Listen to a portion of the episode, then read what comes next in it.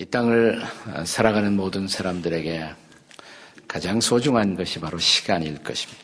그리고 시간은 모든 사람에게 똑같이 할당되어 있습니다. 그러나 우리가 갖는 여러 가지 직업의 유형 가운데서 누가 어떤 직업을 가진 사람들이 시간에 가장 민감한 삶을 살까요? 저는 사업가들이 아닐까 이런 생각을 합니다. 왜냐하면 우리 사업가들이 많이 하는 말 가운데 이런 말이 있죠. 시간은 돈이다. 시간은 돈이다. 그러기에 더욱 시간을 아낄 수밖에 없을 것입니다. 제가 이런 생각이 들었습니다. 이런 사업가들이 기도를 어떻게 생각할까? 과연 기도를 시간 낭비라고 생각하진 않을까? 오늘 이 시대를 살아가는 많은 사람들이 기도를 잃어버리고 살아가는 이유. 시간 낭비다. 실용적 관점에서 보자면 또 기도의 능력을 알지 못하는 사람들에게 분명 기도는 시간 낭비일 수도 있습니다. 그런데 우리와 동시대를 살아간 우리에게 잘 알려진 유명한 사업가 가운데 세계적인 호텔 산업을 부흥시킨 호텔 왕 콘레드 호 힐튼이라는 분이 힐튼 힐튼 호텔의 창업주입니다. 예. 힐튼 호텔 아시죠? 네. 힐튼이 이런 말을 했어요. 무슨 말을 했냐면 기도는 투자 중에서 가장 좋은 투자이다. 기도를 시간 낭비라고 생각하지 않은 것입니다. 그는 기도를 가장 소중한 투자라고 생각했습니다. 그는 자기 인생에서 이런 기도에 영향을 끼친 것이 어머니였다고 말합니다. 기도하는 어머니, 신앙의 어머니를 통해서 영향을 받았다고 말합니다. 그분이 쓴 책, 그분의 일생을 소개하고 있는 자서전적 책, 기도로 꿈을 이룬 호텔 왕 힐튼이라는 책이 있는데 이 책의 36페이지에 보면 어린 시절부터 청년기에 도달하기까지 그의 삶을 요약하면서 그가 남긴 이런 고백을 소개합니다. 들어보세요. 나는 어머니가 가르쳐 주신 대로 더 많은 기도를 드렸다. 매일 아침 6시 반에 교회에 찾아가 기도를 드렸다. 아무리 밤늦게까지 일을 해도 아침면 무릎을 꿇고 기도를 드린 다음에 출근했다. 일과를 시작하기 전에 기도를 빠뜨릴 수가 없었다. 기도는 내 어머니가 나에게 가르쳐 준 소중한 인생의 첫 번째 열쇠였다. 그리고 세월이 흘러가요. 그가 기도를 배우고 또 사업에 사업가로서 본격적으로 투신한 후 한 40년이 흘러간 다음 사업가로서 정점에 섰던 어느 날 그는 다시 이런 기록을 남깁니다. 같은 책 186페이지에 보면 이런 기록을 남깁니다. 들어보세요. 나는 지난 40년이 넘는 세월 동안 타당한 이유 없이 주일 예배를 빠져본 적이 한 번도 없다. 그리고 오늘날에도 날마다 교회에 찾아가 무릎을 꿇고 기도를 드린 후에 나는 하루의 일과를 시작한다. 새벽 기도에는 한국 사람 하는 게 아니에요. 이렇게 하시는 분이 있어요. 고민이 생길 때 기도하는 것은 절대로 수치가 아니다. 사람은 누구나 일생 동안 기도를 게을리하지 말아야 한다고 생각한다. 만약 당신이 지금까지 한 번도 진지하게 기도해 본 적이 없는 사람이라면 지금 당장 바로 기도를 시작하기를 권하고 싶다. 무엇이 바쁜 사업가로 하여금 40년을 변함없이 기도하는 사람으로 살게 했을까요? 어머니의 영향, 중요한 영향입니다. 그것만 가지고 그렇게 오래 계속하기는 어려웠을 것입니다. 그는 기도를 경험한 것입니다. 기도의 응답을 실제로 경험한 것입니다. 그리고 그는 기도가 축복이라는 것을 확신했던 것입니다. 오늘 본문에 시편 기자도 동일한 결론 앞에 도달합니다. 오늘의 본문 시편 116편 2절의 말씀을 한번 같이 읽도록 하겠습니다. 다 같이 읽습니다. 시작. 그의 귀를 내게 기울이셨으므로 내가 평생에 기도하리로다. 네. 주께서 귀를 기울여 내 기도를 응답하셨으므로 나는 평생에 기도하겠다. 평생의 기도자로 살겠다. 그가 그렇게 결단한 이유, 동일한 이유, 기도의 축복을 경험한 까닭입니다. 자, 그렇다면 기도의 축복 도대체 뭘까요? 힐튼이 경험하고 시편 기자가 경험한 기도의 축복은 도대체 뭘까요? 첫 번째로 구원의 삶입니다. 구원의 축복입니다. 여기서 구원이라는 단어는 우리가 보통 말하는 구원의 확신, 구원 받았습니다. 그런 영적 구원의 의미보다는 시편 116편에 사용된 구원이라는 단어는 우리가 삶의 위기와 난관에 처했을 때 거기서 건짐을 받는 구출의 의미. 예, 그런 의미로 이 구원이라는 단어가 사용되고 있습니다. 누구나 인생을 살면서 한두 번, 아니 서너 번씩 위기를 겪어보지 않은 사람은 없을 것입니다. 문제는 이런 위기가 올 때 어떻게 위기를 직면하고 어떻게 위기를 극복하느냐는 것입니다. 믿음의 가치가 증명되는 순간이 바로 위기의 때라고 저는 믿습니다. 우리가 일상적인 평범한 삶을 살 때는 신앙 있는 사람이 없는 사람이나 마찬가지예요. 별 차이가 없어 보여요. 위기가 오면 다릅니다. 위기 속에서 신앙은 빛을 발하는 것입니다. 자, 오늘 본문에 시편 기자가 아마도 이런 중대한 삶의 위기를 직면했던 것으로 보여집니다. 자, 3절을 같이 읽겠습니다. 3절 시작. 사망의 줄이 나를 두르고 스올의 고통이 내게 이름으로 내가 환란과 슬픔을 만났을 때 이 3절에 사용된 단어들을 보세요. 사망, 스올, 스올은 무덤이라는 뜻입니다. 무덤, 고통, 환란, 슬픔 이런 단어들만으로도 그가 직면한 그런 어려움을 우리는 짐작할 수가 있습니다. 어떤 학자는 이 시편 기자가 난치의 질병을 경험하고 있었을 것이다. 또 다른 학자는 아마도 절대절명의 궁지에 빠진 어떤 역경의 상황일 수가 있다라고 말합니다. 저우간 이런 위기를 직면해서 위기에 빠진 그가 어떻게 했습니까? 4절입니다. 그 다음 4절입니다. 같이 읽겠습니다. 시작. 내가 여호와의 이름으로 기도하기를 여호와여 주께 구하오니 내 영혼을 건지소서 하였다. 뭐 했다는 거예요? 기도했다는 거죠. 여호와여 주께 구합니다. 건져 주세요. 구원해 주세요. 기도했다는 것입니다. 그리고 이 기도는 어떤 결과를 가져왔을까요? 6절입니다. 6절 다 같이 읽겠습니다. 6절 시작. 여호와께서는 순진한 자를 지키시나니 내가 어려울 때에 나를 구원하셨도다. 할렐루야. 나를 어떻게 하셨다? 구원하셨다. 나를 구원하셨다. 구원을 체험하는 것이에요. 구원의 기적을 체험하는 것입니다. 기도가 구원의 삶을 가져다 준 것입니다. 우리는 다시 한번 호텔왕 힐튼의 이야기로 돌아가 보도록 하겠습니다. 그가 믿음의 삶을 살았다고 해서 인생의 위기나 난관이 없었던 것은 아닙니다. 1930년 미국의 대경제 공황이 찾아왔습니다.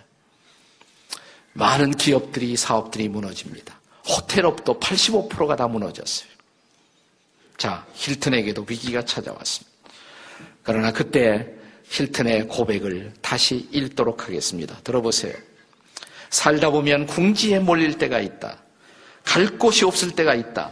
나에게도 그런 때가 찾아왔다. 나는 벽 속에 갇힌 기분이었으며 한 발자국도 내딜 수가 없을 정도로 암흑 속에 갇힌 것을 느끼고 있다. 그러나 나는 기도했다. 그리고 살 길이 열렸다. 기적이었다. 나는 살아남았고 그 후 엄청난 기회가 찾아왔다. 기도가 나를 구한 것이다. 사랑하는 여러분, 우리가 이 힐튼의 간증을 계속 읽어보면 이 경제공황 동안에 하나님은 나에게 일곱 명의 천사를 보내주셨다 이렇게 말합니다. 일곱 사람이 그에게 필요한 자금을 도와주었고 그는 대공황 중에도 사업을 오히려 확장했으며 마침내 그 사업을 역전시키는 놀라운 기회를 붙잡게 된 것입니다. 이런 결과가 우연일까요?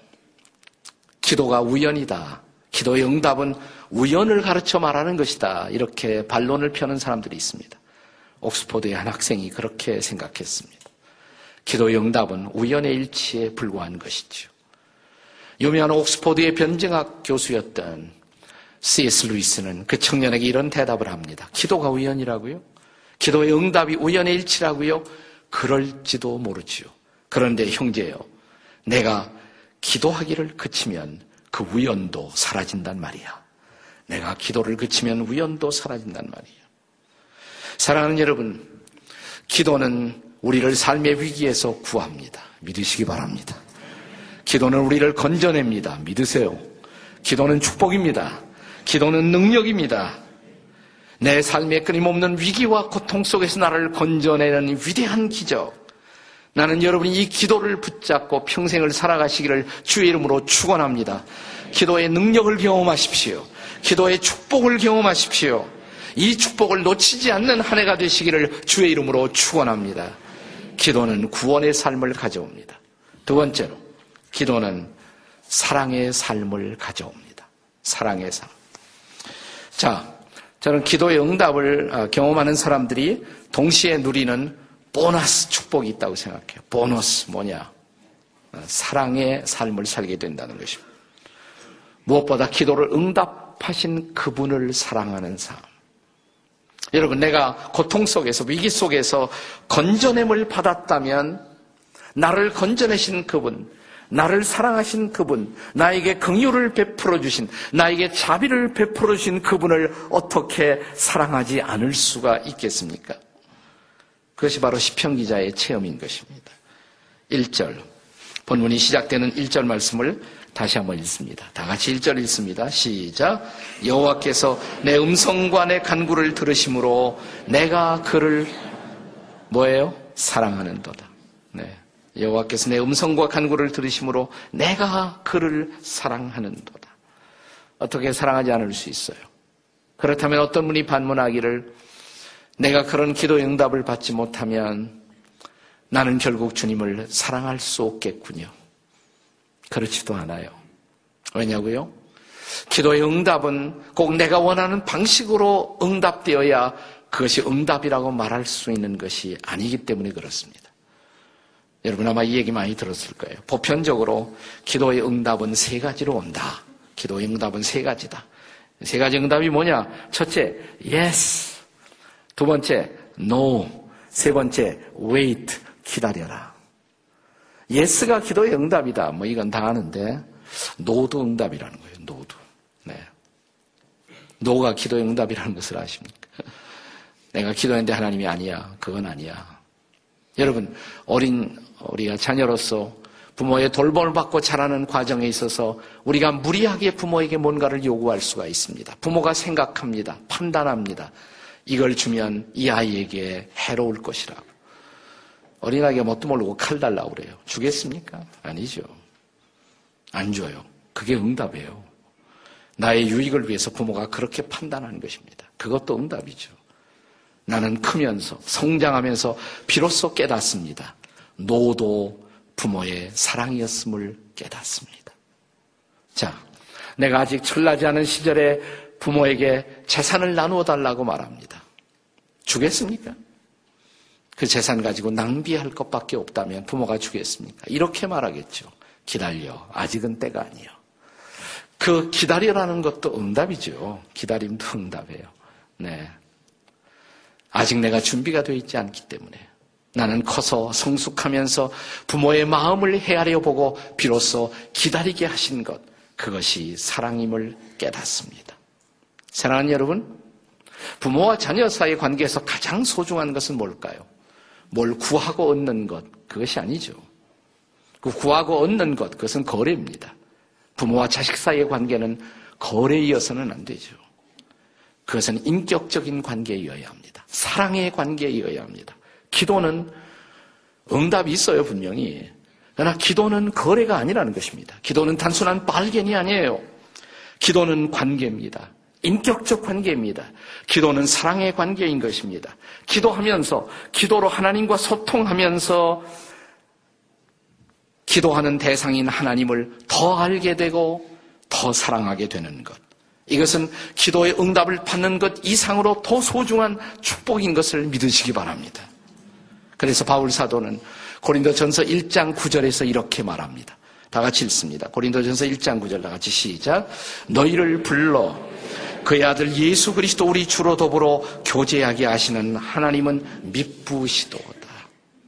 하나님이 저와 여러분을 부르셨습니다. 불러 예수 믿게 하셨습니다. 불러 하나님의 자녀 되게 하셨습니다. 왜? 무엇 하려고? 교제하고 싶어서. 나하고 교제하자. 그냥 구하면 얻는 거 그것만 하지 말고 우리 같이 교제하자. 교제하자. 어떤 때는 이 소중한 교제를 위해서 더 깊은 교제 속으로 우리를 인도하기 위해서 그냥 딱 구하면 주고 끝나면 끝나는 거죠. 그래서 하나님은 아니야. 나하고 얘기 좀 더 해. 그래서 더 기도시키고 더 교제케 하시고 기다리게 하시고 하나님의 소원은 저와 여러분과 더불어 사랑의 교제 속에 들어가는 것입니다. 그래서 오늘 본문에서도 시편 기자가 하나님의 기도의 응답을 받으면서 마침내 하나님이 기도를 응답하시면서 나를 향해 이렇게 말씀하시는 음성을 듣습니다. 6절에 보면 주께서 순진한 자를 지키셨다고 순진한 자의 기도를 응답하셨다고 여기 순진한 자라는 단어가 강조되는 모습을 보세요. 여기서 순진한 자라는 것은 영어 성경에 보면 simple hearted라는 단어로 되어 있습니다. simple hearted. 단순한 마음의 사람. 하나님이 좋아하는 사람, 어떤 사람일까요? 단순한 마음을 가진 사람. 히브리어에서 이 뜻은 영어 단어보다 한 걸음 더 나아갑니다. 단순한 마음으로 하나님만 바라보고 사는 사람. 음, 이게 순진한 사람이 순진한 사람. 이런 순진한 사람 보면 하나님이 너무너무 기뻐해요. 반대가 뭘까요? 심플의 반대는 복잡한 거죠. 어떤 사람 보면 복잡해요, 복잡해. 네, 내가 봐도 복잡한데 하나님 보시면 얼마나 더 복잡할까? 네, 하나님은 순진한 사람을 좋아하시고 순진한 사람에게 기도를 응답하십니다. 옆에 있는 사람들에게 다 같이 제발 순진하십시다 한번 예, 예, 말해보세요. 제발 순진하십시다. 예. 이런 거 하라면 안 하고 버티는 사람이 복잡한 사람이에요. 바로 복잡한 사람. 네, 좀 순진하세요. 좀 심플하세요, 심플. 네, 우리가 성경에 보면 마르다 마리아 얘기가 나오죠. 두 여인이 자매로서 살아가는데 어느 날 예수님이 그 집에 오시죠. 너무 기뻐갖고 음식을 장만합니다. 마르다가 부산하게 음식을 장만하고 있습니다. 네, 그런데 가만히 보니까 마리아는 예수님 말씀 앞에서 무릎 앞에서 말씀만 듣고 있어요. 열이 뻗칩니다. 갑자기. 그러자 마음이 막 흔들리고 산만해집니다. 그래서 예수님, 쟤도 좀 나와서 나 도와주게 하세요. 그러죠. 네. 그때 예수님이 하신 말씀이 뭐예요? 마리아가 더 좋은 편을 선택했다. 너 그렇게 마음 부산해지려면 너무 여러 가지 하려고 그러지 말고 한 가지만 하라. 단순한 마음. 그냥 주님 바라보고 기뻐할 수 있는 마음. 이 마음을 귀하게 보시는 거예요. 이런 삶을. 주님은 이러한 관계 속에서 우리를 사랑의 교제 깊은 것으로 들어오기를 기대하시는 것입니다. 제가 이 기도문 집을 좀 읽다가 어떤 시인의 기도를 읽게 되었습니다. 작자 미상이에요. 작자 미상의 시인이 쓴 기도. 특별한 기도는 아닌데 아, 제가 지난 며칠 좀 몸이 아파서 이렇게 명절 동안에 쉬면서 그 시를 읽다가 마음의 축복이 되었어요. 그 상황 때문에 축복이 된 것 같아요. 뭐 특별한 시는 아니에요. 그러나 제 마음에는 감동이 있었습니다. 들어보세요. 삶을 잔잔하게 하소서. 그러나 폭풍이 몰려와도 쓰러지지 않게 하시고 고난을 통해 성숙하게 하옵소서. 그 다음에 이런 말이 나오더라고요. 건강을 주소서. 그 내가 좀 필요했던 거라 저도 기도하고 있었는데 건강을 주소서. 근데 그 다음이 그러나 내 삶과 생각이 건강에 노예가 되지 않게 하소서. 아 이게 쏙 들어왔어요. 그래 건강이 필요하지만 또 건강에 노예가 돼갖고 밤낮 주야로 말씀 묵상은 안 하고 건강 묵상만 하고 뭘 먹을까만 묵상하고 어떤 약을 먹을까만 묵상하고 아니지 그래 그 다음에 계속됩니다 시가 기도의 시예요. 성공한 사람이기보다 사랑의 사람이 되게 하소서. 언제 어디서나 사랑만큼 소중한 것이 없고, 사랑만큼 쉬운 일이 없고, 사랑만큼 아름다운 길이 없음을 알게 하시고, 늘 사랑을 선택하게 하소서. 옳습니다. 기도가 사랑의 삶을 가져다 주는 것입니다. 기도가 사랑의 축복을 가져다 주는 것입니다. 기도는 우리 마음속에 하나님과의 깊은 사랑의 자리로 안내합니다. 나는 금년 안에 여러분이 기도로 하나님과 더 깊은 사랑의 자리로 나아가시기를 주의 이름으로 축원합니다. 기도의 축복 뭘까요? 세 번째로 감사의 삶입니다. 감사하는 삶입니다. 우리가 삶의 위기와 고통에서 건전함을 받았다면 당연히 감사하지요. 감사하는 마음은 따라올 수밖에 없지 않습니까? 자, 그것이 본문에서 시편 기자의 체험이었습니다. 자, 이제 그는 자기의 기도를 응답하신 그 하나님을 전 인격적으로 경험하고 나서 하나님 앞에 하나님을 향하여 이렇게 고백합니다. 5절 말씀이에요. 본문의 5절 다 같이 읽습니다. 시작. 여호와는 은혜로우시며 의로우시며 우리 하나님은 긍휼이 많으시도다. 네. 당연한 소리죠. 근데 이것은 단순한 교리적 고백이 아니에요. 교리적 고백. 성경 공부하면 교리적으로 정답을 말할 수가 있습니다. 하나님은 어떤 분일까요? 하나님은 은혜로우신 분, 하나님은 공의로우신 분, 하나님은 긍휼이 풍성한 분. 정답 말할 수 있어요. 근데 시편 기자는 지금 교리적 정답을 말하고 있는 것이 아닙니다. 체험의 고백입니다. 내가 체험해 보니까 하나님은 은혜로우십니다. 내가 경험해 보니까 하나님은 정말 공의로우십니다. 내가 경험해 보니까 하나님은 긍휼이 너무너무 많으십니다. 이 체험적인 고백이에요. 그리고 마침내 오늘 이 본문, 이 시편이 끝나는 마지막 대목에서 그는 17절에서 이런 고백을 합니다. 17절 같이 읽겠습니다. 시작. 내가 주께 감사제를 드리고 여호와의 이름을 부르리이다. 내가 주님께 감사의 제사를 드리고 여호와의 이름을 부르겠습니다. 예. 저는 기도 안 하고 감사하며 사는 사람 별로 만난 일이 없어요. 참 감사하며 사는 사람이 있거든요. 보면 공통점이 있어요. 기도하는 사람이. 기도하는 사람의 마음 속에 감사가 살고 있습니다. 자, 기도의 응답을 체험한 사람들이 누릴 수 있는 특권, 감사하는 삶인 것입니다. 생각해 보세요. 내가 그 고통, 그 위기에서 건짐을 받았으면 어찌 감사하지 않을 수가 있습니까?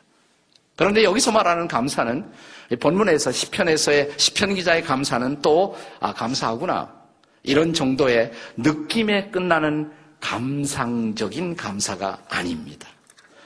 저는 이 대목에서 특별히 본문을 묵상하다가 깊은 은혜가 왔어요. 본문을 제가 보니까 감사라는 단어와 연관된 단어가 있더라고요. 제가 전에는 그것을 보지 못했어요. 이번에 묵상하다가 그것이 발견됐어요. 서원. 본문에서는 감사와 소원이 마치 떨어질 수 없는 한 짝이 되어서 등장하고 있는 것을 볼 수가 있습니다. 진정한 감사가 뭘까? 소원까지 가야 한다. 내가 정말 감사하다면 하나님, 저 결심하고 앞으로는 이렇게 살아요. 거기까지 나와야 감사는 진짜 감사다. 이런 결단과 결심을 가져오지 못하는 감사는 문자 그대로 감상해요. 감상적인 것이에요. 자, 12절 말씀을 같이 읽겠습니다. 12절 함께 읽습니다. 시작. 내게 주신 모든 은혜를 내가 여호와께 무엇으로 보답할까? 내게 주신 그 모든 은혜 무엇으로 보답할까요? 자, 이제 이어지는 13절, 14절을 보겠습니다. 다 같이 시작. 내가 구원의 잔을 들고 여호와의 이름을 부르며 14절 여호와의 모든 백성 앞에서 나의 소원을 여호와께 갚으리이다. 하나님, 무엇으로 이 은혜 갚아요? 내가 구원의 잔을 나를 구원하신 은혜의 잔을 높이 들고 하나님을 향해서 결심한 것, 소원한 것, 그 그대로 살겠습니다. 자, 이 소원의 결심은 이 시편을 통해서 반복됩니다. 18절 읽어보세요. 18절. 마무리 부분인데 18절 다 같이 읽겠습니다. 시작. 내가 여호와께 소원한 것을 그의 모든 백성이 보는 앞에서 내가 지키리이다. 그 소원 지키며 살겠습니다. 이것이 진정한 감사의 결론입니다. 감사의 결과입니다. 진짜 감사는 거기까지 가야 합니다. 감사해요. 그 끝나는 것이 아니라 감사하면 하나님 감사하니까 저 하나님 앞에 앞으로 이렇게 살 거예요. 거기까지 와야 한다 이 말이죠. 소원도 못 해보고 하는 신앙생활. 나는 게 진짜 신앙생활 아니라고 생각해요. 감사한 마음이 있으면 하나님 저 주님 앞에 좀 이렇게 살아볼게요. 이렇게 제가 헌신해 볼게요. 뭐 이런 게 나와야죠. 나와야죠. 자, 콘라드 힐튼, 이 호텔 왕이 드디어 이런 결심의 자리에 서게 됩니다. 자, 그는 이제 자기 사업의 절정에 어느 날 도달합니다. 그가 평생 호텔 비즈니스맨으로서 가졌던 최고의 소원이 뭐냐면 그 당시 최고의 호텔 뉴욕의 맨하탄에 있었던 월드오프 아스토리아 호텔을 인수하는 거예요. 인수했어요. 인수해서 꿈의 호텔을 인수했습니다. 절정에 도달했습니다. 전 세계로 그의 호텔 산업은 이제 뻗어가고 있습니다. 한국에도 왔죠. 한국에도 힐튼 호텔 있어요? 없어요? 서울역 앞에 가도 있고, 경주가도 있고, 나 힐튼 다 있어.